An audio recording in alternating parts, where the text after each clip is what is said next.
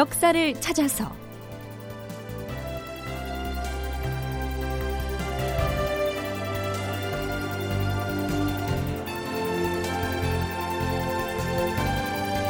제 819편. 동장군도 합세하여 외적을 치다. 극본 이상락 연출 최홍준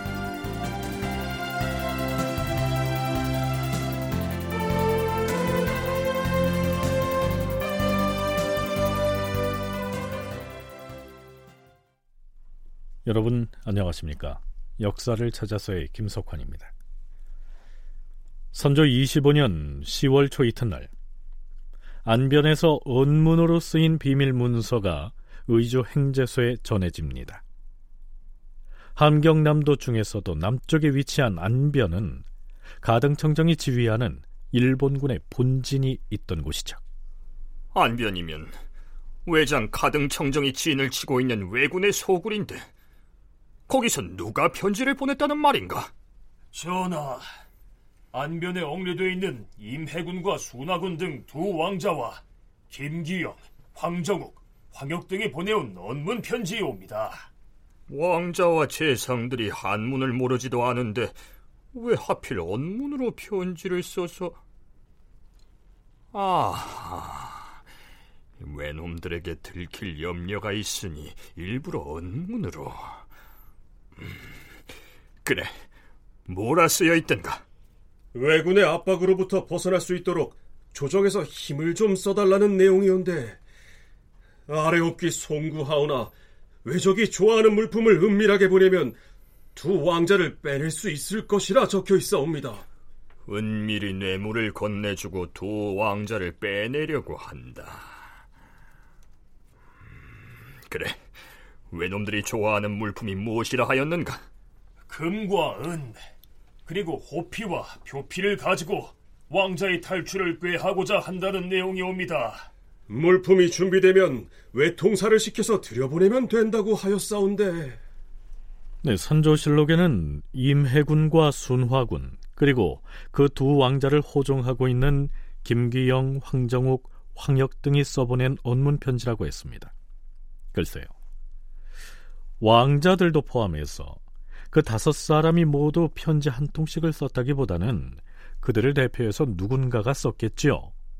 어찌됐든 금과 은 그리고 호랑이 가죽과 표범 가죽을 일본어 통역관 편으로 들여보내면 두 왕자가 나올 수 있다고 했으니까요. 뭐 선조로서는 외면할 수가 없었겠죠. 이 언문 편지를 비변사에 가지고 가서 의논하라. 자, 글쎄요. 임금인 선조가 일본군에 억류돼 있는 두 아들을 빼내는 일인데 비변사 당상관들이 아니되옵니다 라고 할 수가 있었을까요? 어찌됐든 다음 날 비변사의 당상관들이 어전으로 모입니다. 전하, 안변으로 들여보낼 물품을 이미 준비하였사옵니다. 다만 표범 가죽은 이곳에선 구하기가 어렵사옵니다. 저들이 주단도 좋아하고 또한 요구한다고 하니 표피 대신에 주단을 보내는 방안도 참고하시어서 보내시옵소서. 물품을 보낼 때 비밀 편지를 가지고 온 이들 편에 별감 전운과 김어롱을 동행시켜서 들여보내는 것이 어떻겠사옵니까? 비변사에서는 뇌물을 써서 두 왕자를 빼내자는 제안을 선조가 받아들일 것으로 전제하고 이렇게 추청한 것이죠. 뭐 선조 역시 선뜻 거절하지 못하는 모습을 보입니다. 자, 앞에서 표범가죽 대신에 주단을 보내자라고 했는데요. 이 주단은 명주와 비단을 통칭하는 말로서 고급 옷감 정도로 이해하면 될 것 같습니다. 자, 그럼 이 논의가 어떻게 진행되는지 좀 더 들여다볼까요? 두 왕자는 그렇게 빼낸다 하더라도 그럼 거기 남게 되는 재상과 당상관들은 어찌하자는 말인가? 그곳에 사로잡혀 있는 재상과 당상관들에게는 각 열량씩의 은을 은밀히 가지고 가 나누어 줌으로써 뒤따라 돌아올 수 있는 길을 스스로 모색토록 하면 어떻게 싸웁니까? 그러면 뭐 아랜대로 하라. 일단은 그렇게 호응을 하는가 싶더니 다시 목소리를 가다듬고서 이렇게 말합니다. 왕자는 그만두고라도 재상들까지 포로가 되어서 외적에게 무릎을 꿇는 곤욕을 치르고 있으니 명분과 처리가 말이 아니게 되었도다. 그런데 그들 각자가 스스로 도망쳐 나온다면야 뭐 그럴 수 있겠다 여기겠거니와 조정에서 뇌물을 주고 데려온다는 것은 그것이 사리에 맞는 일인지 모르겠다. 다시 의논을 해보라. 아무리 적진에 억류돼 있는 왕자와 재상들의 안위가 걱정된다 한들 뭐 그래도 일국의 조정에서 뒷구멍으로 뇌물을 건네고 빼내오기를 시도한다는 것은 취할 바가 아니라고 여긴 것이죠. 그런데요, 또 선조는 이렇게 얼버무립니다. 아, 과인은 단지 그저 소견을 말했을 뿐이다. 뭐 그렇게 해서 빠져나올 수 있다면 무슨 큰 흠이 될 것이 있겠는가? 할 수만 있다면 개의치 말고 시도해보라. 이 사안은 추후에 다시 의논하여 아래도록 하라. 하지만 뇌물로서 일본군 진영에 억류돼 있던 두 왕자와 재상들을 빼내는 공작은 실행되지 않습니다. 아무래도 길이 아니라고 여겼던 것이지요. 얼마 뒤부터는 두 왕자를 볼모로 잡고 있던 가등청정이 협박 편지를 보내기도 합니다.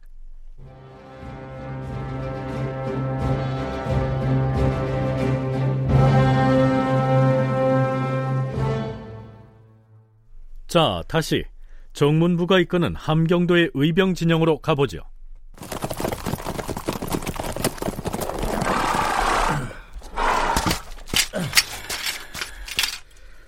자, 이제부턴 진용을 잘 갖추어서 신중하게 대처를 해야 합니다.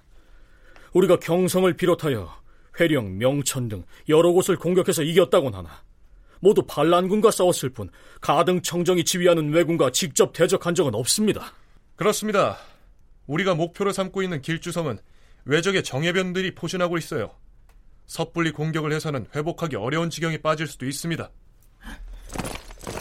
오우! 오우! 오우! 대장!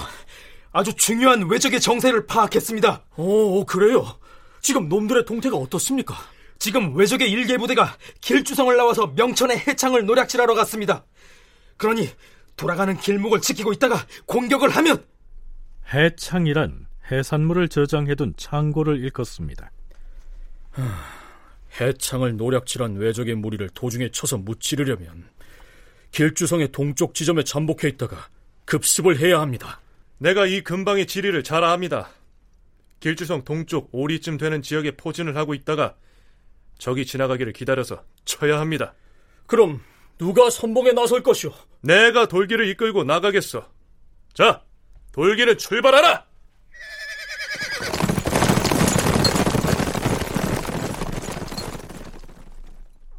돌기는 기병 돌격대를 일컫습니다. 장수 유경천이 돌기를 이끌고 선봉에 나서서 길주성의 동쪽 편으로 출전합니다. 그러면 장수 고경민은 군사를 인솔해서 서쪽 산기슭으로 나아가 잠복해 있다가 우리 돌격대에 밀려 내려오는 왜적들에게 활과 포를 쏘아서 소탕하시오. 드디어 길주성의 왜군이 명천의 해창을 노략질하고 나서 길주성으로 향했다. 정문부가 군사를 길주군의 남쪽으로 진출시켜 돌아가는 길을 지키고 있었는데 드디어 적병이 길주성의 동쪽 오리쯤 되는 장덕산 밑에 이르렀다. 자, 드디어 적군이 다가오고 있다. 보병들은 산 꼭대기로 올라가 고지를 선점하라.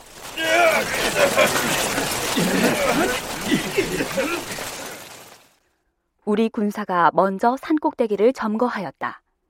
그러자 적군이 다투어 언덕을 오르면서 위쪽을 쳐다보고서 조총을 쏘아댔다.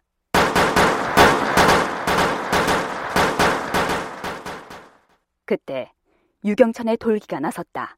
돌격하라!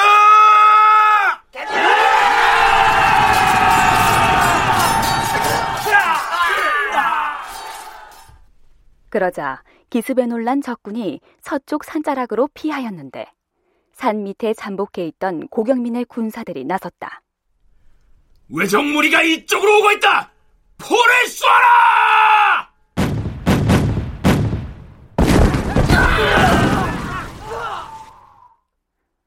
외적이 조총을 쏘자 유경천이 돌기를 몰고 내려가 적병을 크게 격파하였다. 고경민이 미리 군사를 서쪽 산 밑에 잠복시켰다가 즉각 포를 쏘며 차단하니 드디어 적군이 퇴각하여 계곡으로 피해 들어갔으므로 관군과 의병들이 사방에서 몰려 나와 포위하였다. 자, 그런데요. 바로 이날 밤에 눈이 내리고 한파가 몰아칩니다. 추위에 약했던 일본군은 모두 쓰러져서 몸이 얼어붙어 싸울 엄두를 내지 못한 것으로 실록에 기록돼 있습니다.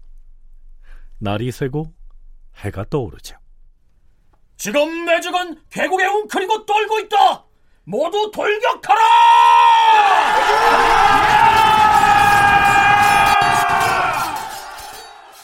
해뜰 무렵에 우리 군사가 일제히 공격하여 600명가량 외적의 머리를 베었는데 왜군 장수는 길주성의 성문을 닫고 감히 나오지 못하였다. 정문부가 군사를 진출시켜 포위하니 적이 성곽에 올라가서 조총을 쏘았다. 의병과 관군이 더 이상 가까이 갈 수가 없어 일단 퇴각해 조총의 사정거리 밖으로 물러난 다음 성을 사면으로 포위하였다. 관군과 의병은 들으라! 저들이 성 안에서 불을 피울 수 없도록 땔감의 공급로를 철저히 차단하라! 정문부는 길주성의 땔감 공급로를 끊어버립니다.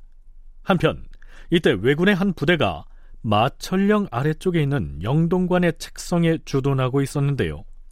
정문부가 군사를 그쪽으로 돌려서 공격을 감행하죠. 이어서 쌍포에서도 양쪽 군대가 맞붙어 전투가 벌어집니다. 거기에서도 정문부의 의병이 승리하면서 일본군 60여 명의 머리를 베는 전과를 거두게 됩니다. 자, 모든 군사는 길주성을 포위하라! 자, 앞에서 계곡으로 몰린 일본군 600여 명이 눈이 오고 추위가 닥치자 거의 맥을 못 추고 있다가 몰살당했다 하는 내용을 소개했었죠. 정문부는 내친 김에 길주성의 땔감 보급로를 차단하기도 했는데요. 이때가 음력 10월이었으니 한겨울이지요. 선문대 방기철 교수는 정문부의 의병이 일본군과의 전투에서 이처럼 이길 수 있었던 데에는 겨울 추위, 곧 동장군도 한몫했을 거라고 분석합니다. 조선군을 당해내지 못했다 이렇게만 나와요. 그래서 이제 기후문사가 안변으로 되돌아가거든요. 근데 지금 그 이유가 뭘까라는 건데 개인적인 생각인데 이 1592년 10월이면은 지금으로 치면 12월입니다. 이때는 음력이잖아요. 음력 12월 함경도 추위는 만만치 않아요. 이 가토 기후만사가 이 구마모토 이게 남쪽 지역 이잖아요. 겨울에도 보니까 거기 가 보니까 이렇게 풀이 있던데 푸른 풀, 푸른 풀이 있던데 엄청나게 추웠을 거예요. 그러니까 일본군들이 제대로 당해내기 힘들었을 겁니다. 그래서 그러니까 왜 일본군이 이렇게 정문부 의병한테 속절없이 당했는지는 잘 모르겠지만 우리 의병이 강한 것도 있겠지만 제가 봤을 때는 북쪽 쪽의 추위도 분명히 한몫했을 것이다.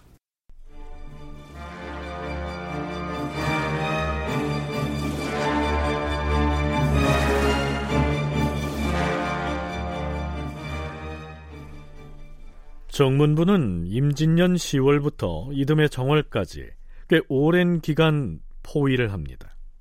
겨울 내내 포위를 했다. 이렇게 보면 될 것 같은데요. 가등청정 군대와의 마지막 전투에 대해서는 다음 시간에 소개하기로 하지요. 자, 임진년 10월 19일 선조는 좌의정 윤두수를 접견하고 나서는 갑자기 왕위를 선위하겠다고 선언합니다. 이번이 처음은 아니었죠. 과인은 좌상 윤두수를 인견하였을 때 이제 물러나고 싶다고 하였다.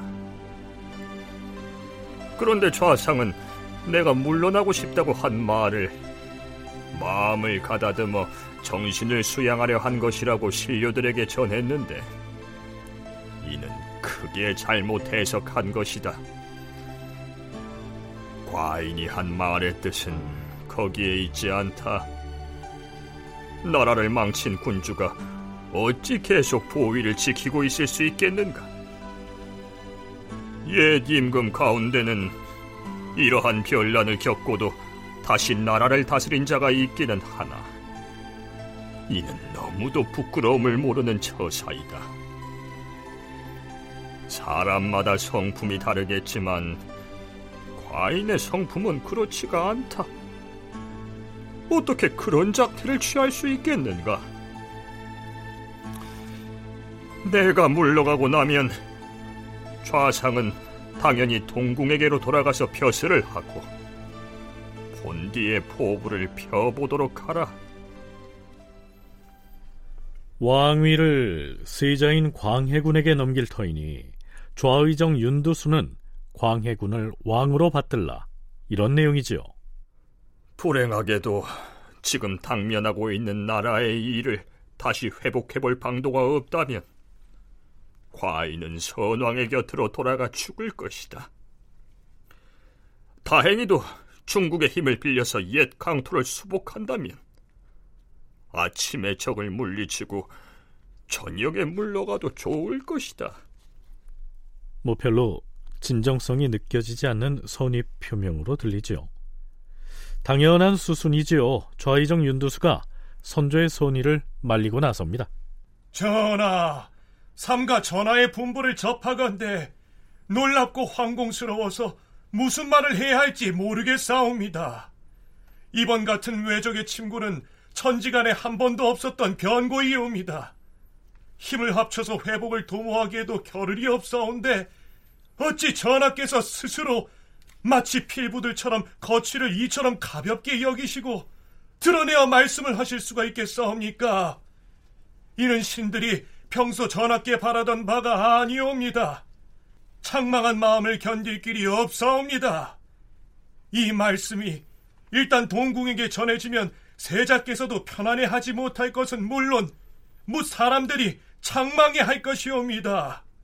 삼가 바라옵건대 국가 대계를 거듭 생각하시어서 네, 좌의정이 아니라 그 누구라도 국왕이 옥좌에서 내려오겠다고 천명하면 마땅히 강력하게 아니 되옵니다. 라고 말을 해야 하는 것이죠. 뭐, 그 정도로 이해를 하고 넘어가면 되겠는데요. 바로 그때.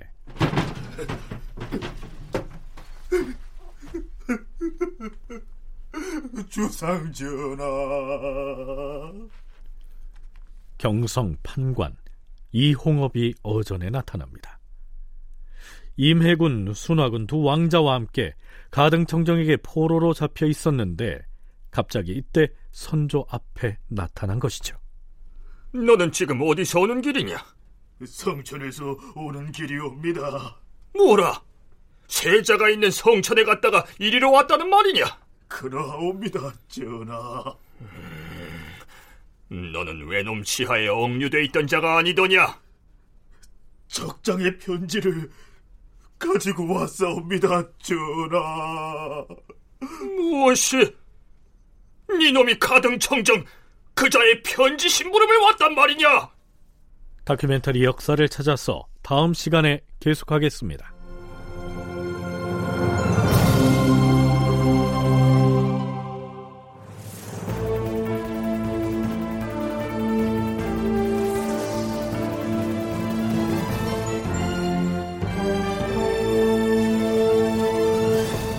다큐멘터리 역사를 찾아서 제 819편 동장군도 합세하여 외적을 치다 이상락 극본 최용준 연출로 보내드렸습니다.